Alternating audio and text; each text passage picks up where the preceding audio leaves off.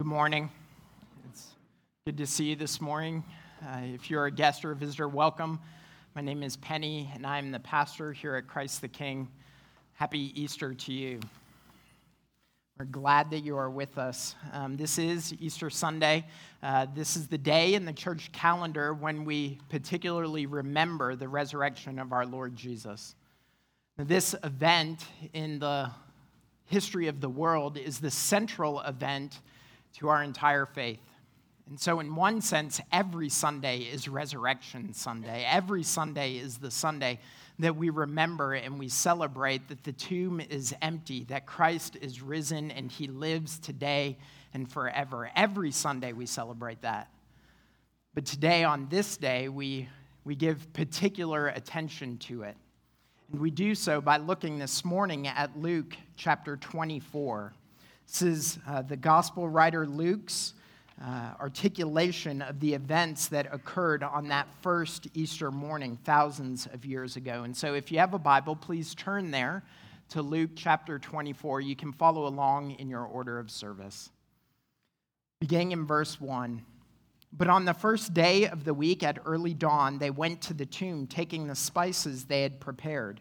And they found the stone rolled away from the tomb. But when they went went in, they did not find the body of the Lord Jesus. While they were perplexed about this, behold, two men stood by them in dazzling apparel.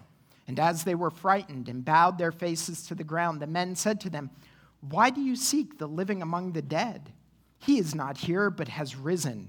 Remember how he told you while he was still in Galilee?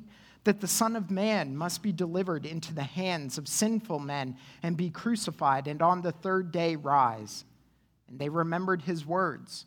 And returning from the tomb, they told all these things to the eleven and to all the rest.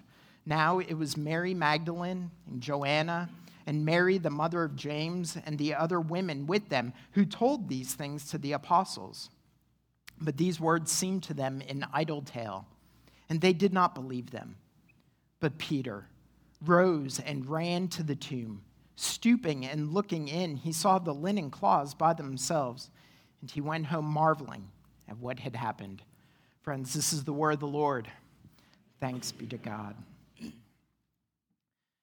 Now, we all know that most of the expectations that we have for the experiences that we will encounter, be it today or into the future, are predicated, they are founded on previous experiences. We know this. What we have experienced in the past is actually informing what we expect to happen in the future. We know this with all sorts of different experiences that we encounter. And so, knowing this, when Kat and I arrived at the airport a number of years ago to go see some friends of ours who invited us to come out west to visit them for a long weekend at their home, we knew what to expect. Right? You know the drill. You show up at the airport, you go, you get your boarding pass, and you're going to wait. You're going to stand in lines for security, and you're going to go through metal detectors, and you're going to wait again at the at the gate and you're going to hear your number called and you'll sit in these terrible seats that aren't very comfortable and there's not lots of leg room with fake air and bad lights and, and there's going to be little drinks and those terrible little plastic cups that, that maybe are not very good for you. I'm not sure but they don't taste very good for you right? And, and maybe if you're lucky really lucky you'll get a tiny little bag of stale peanuts right? Like that's what we expect to happen when we go to the airport isn't it it's what we expect our flights to look like. They're not enjoyable experiences, they're simply ways of getting from point A to point B. This is what we expect. It's what we expect because this is what we've experienced in the past. See, what we experience informs what we're going to expect for the future. Now, the women thousands of years ago, we, we didn't experience what they experienced, but it's not hard to imagine what they would have expected that Easter morning, is it? Just a few days before, they had watched Jesus die. On the cross, they watched him give up his last breath. They watched his body removed from the cross and carried off to a tomb and placed behind a stone. They saw him wrapped and laid there. They watched what they watched him die. And so we know what their expectations would have been that Sunday morning. I want you to think about their experience for a minute. He died late on Friday evening. In fact, they took him from the cross and the Sabbath had begun, and so they couldn't prepare the body. And so think about that Sabbath, that Saturday, as they thought about how the Messiah, the one that they thought was going to usher in God's kingdom, how he had died. Imagine that Sabbath. It wouldn't have been filled with worship and celebration, but surely sadness and grief, lament. That's what they would have been feeling that Saturday, that Sabbath. But then when Sunday morning came and the dawn arose as they headed off to the grave, they knew what they would see a stone. They even wondered in Mark's account of the gospel, they wondered to one another, how will we roll the stone away? And even if they could roll the stone away, they knew what they would find a body. Maybe even it would already start to smell after the days it had been in the tomb. They would have been carrying spices with them to pour over the body. They knew exactly what to expect because they had seen dead bodies before, and they knew that graves contained dead bodies. That was the abode of the dead. But what happens when your experience is very different than your expectation? What happens when what you expect to happen is the very opposite of what you experience? So, Kat and I, after we arrived at the airport, our friends were very generous. They had actually purchased the tickets for us. They bought us these tickets to fly us out west. And so we went and we got our boarding passes, and we're standing in this long line this long line to get through security, right? Carry on in tow. And to the right of us is this other line. It's separated by those expanding line maker thing. I don't know what they're called, but, but they're there and there's people walking by us. There's no line. And every once in a while, I see this couple, usually dressed very nicely, and they're just kind of sauntering up right past the entire line. And I'm wondering, how, how do you get into that line? like, what did those people have to pay to bypass this terrible line that we are in right now? That's what I'm wondering and thinking. And, and as I'm about to say this to Kat, I look at my boarding pass. And I notice something on it that I didn't notice before, and something that I had never seen on a boarding pass before. There was a little note in the upper right hand corner. And I looked at it, and I point out to Kat, and I, I say, I, I think we're in the wrong line. I think we're supposed to be in that line. And Kat looks at it and she goes, I think you're right. And so we very tentatively, very nervously get into this line, fearing that we just gave up our spot and we're going to have to go to the back. But, but nonetheless, we walk forward and we show the security guard our ticket. He looks at it and he waves us through. We didn't have to wait, it was amazing.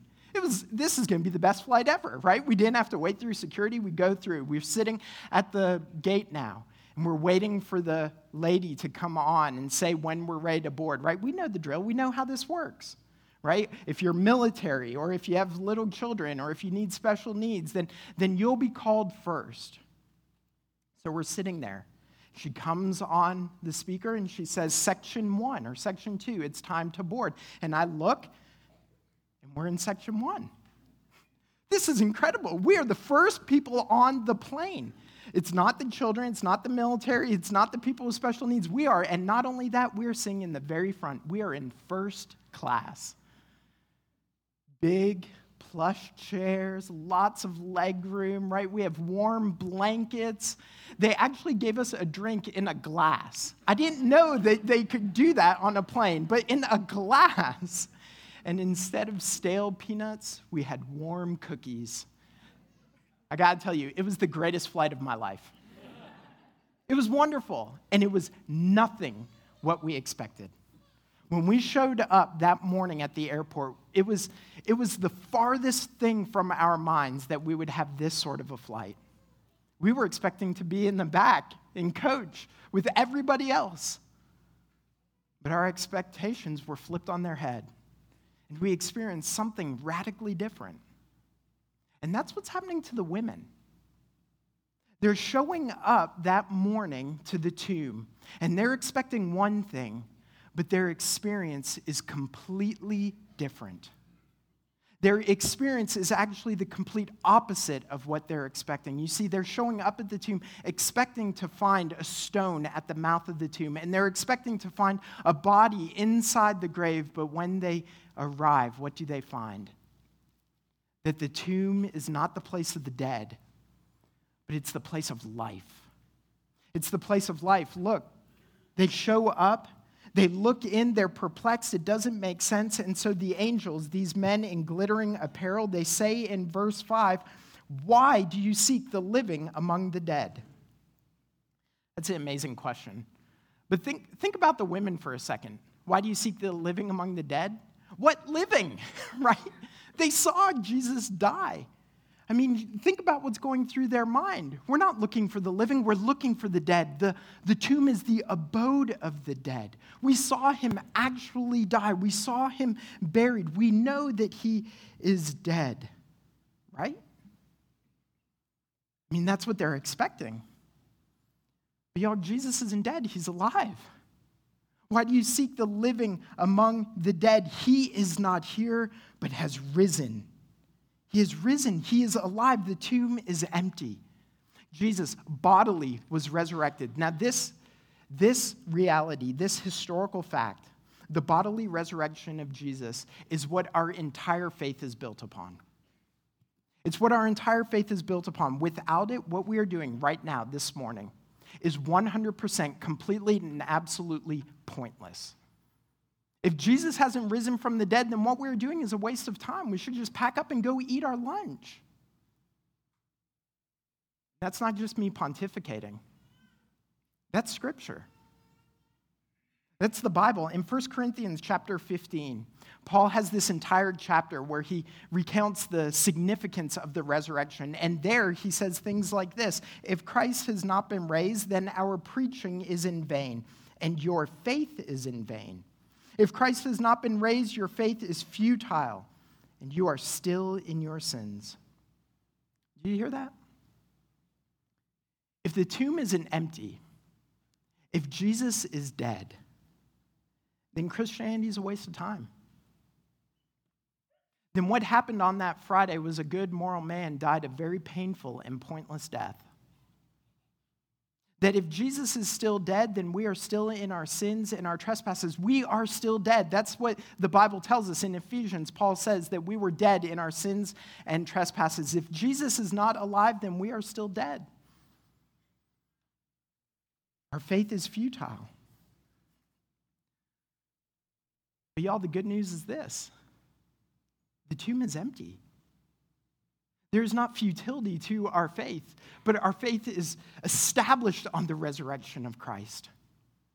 That the tomb is empty, and so we are not dead, but that we are alive.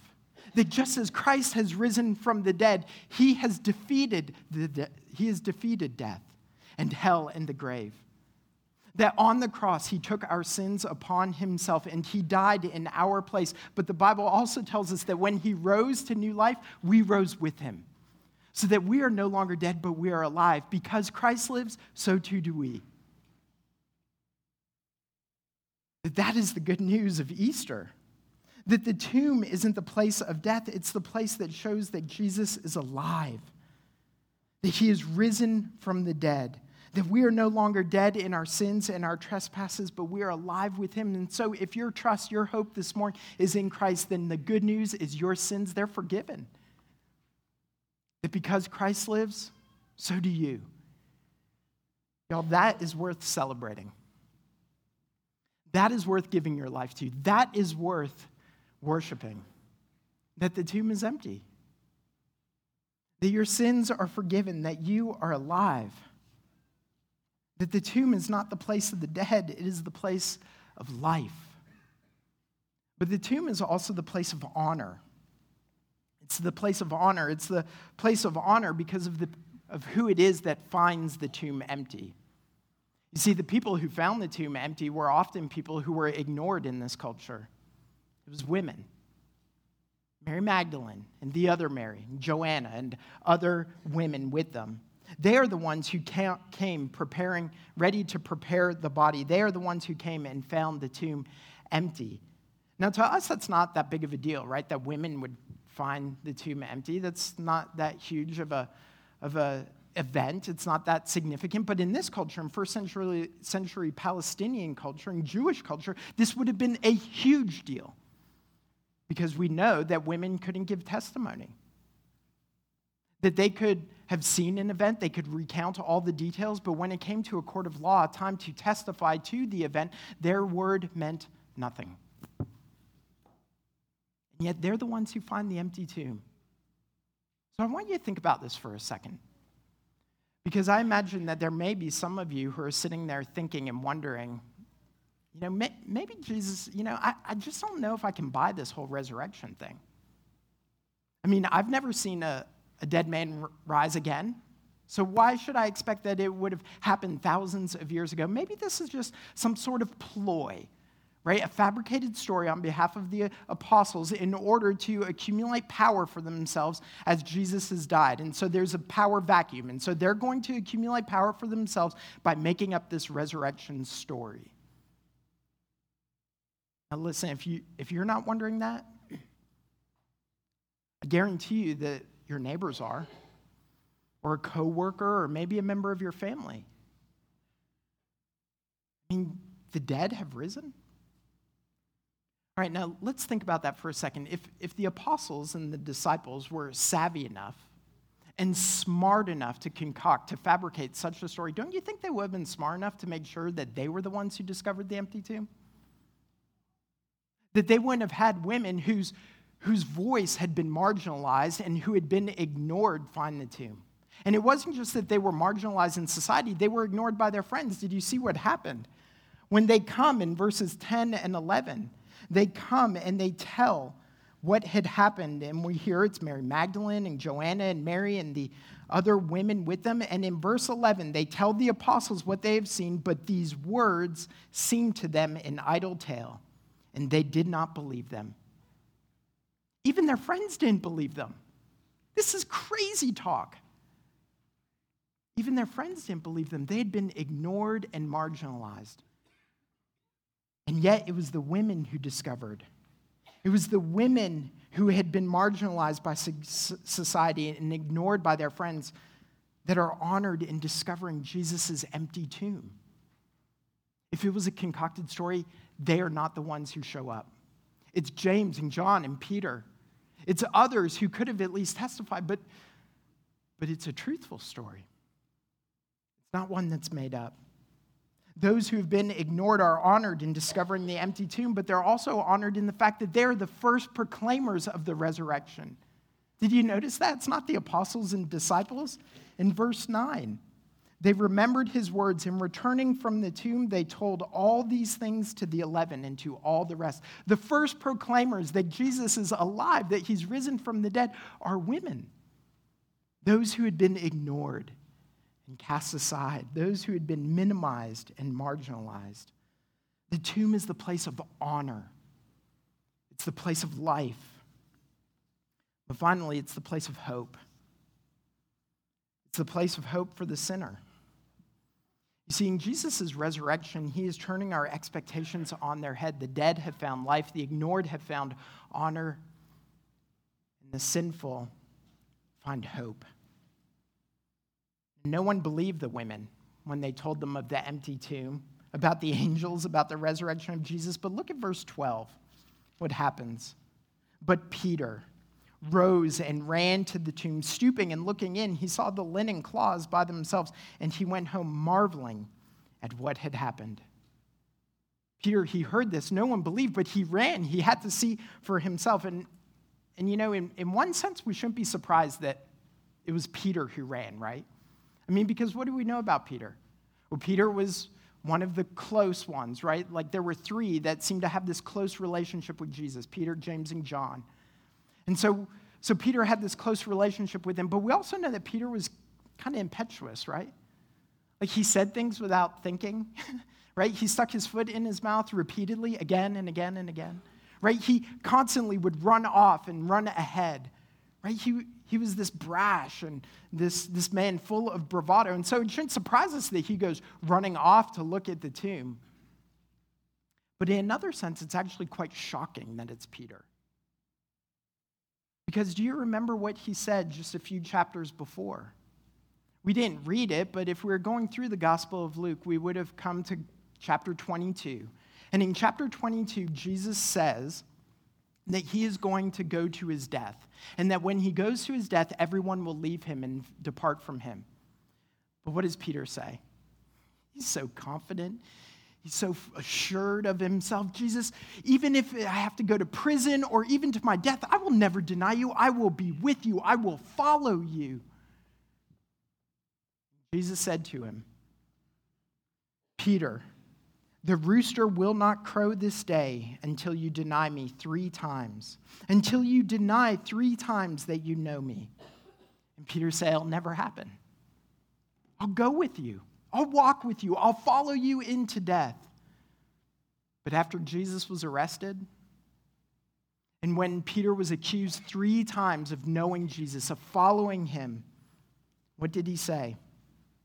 I do not know him. I am not a follower. I don't know what you're talking about. And the rooster crowed.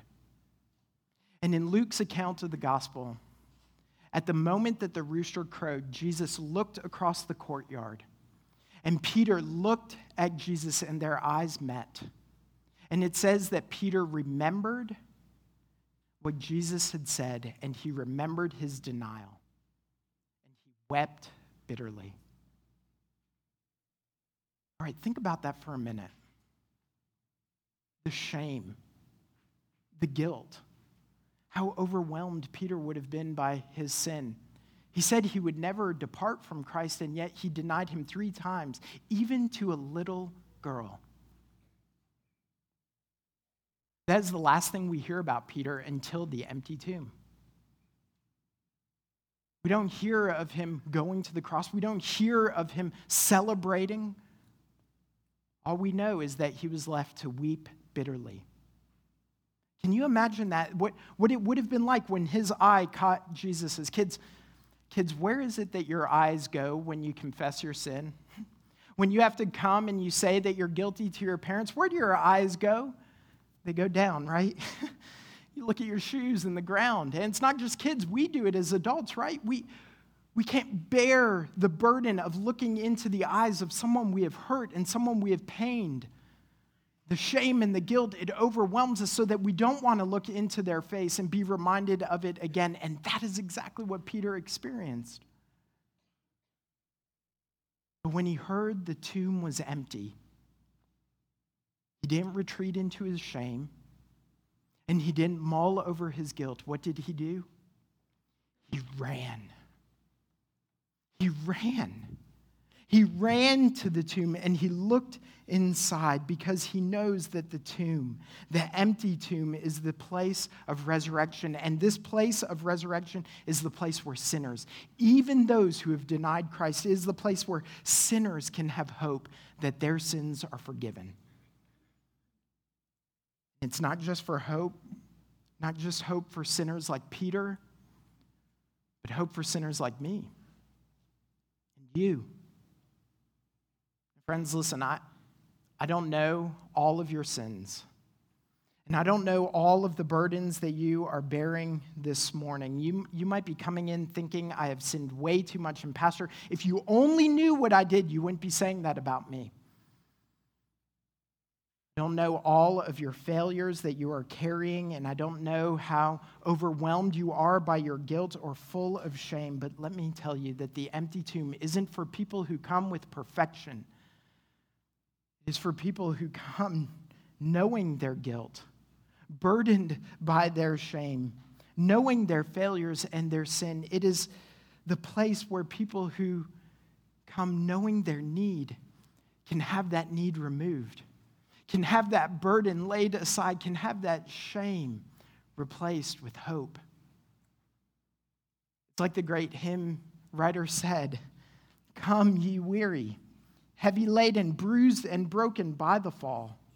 If you tarry till you're better, you'll never come at all. Not the righteous, not the righteous. Sinners, Jesus came to call. Sinners.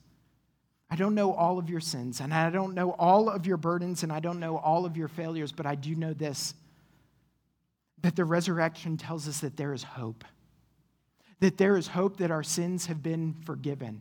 Do not tarry. Do not wait until you're better, or you will never come at all. Come today. Today is the day of salvation. Today is when our sins and our burdens, our griefs and our cares, they can be wiped away. They can be replaced with for- forgiveness and grace.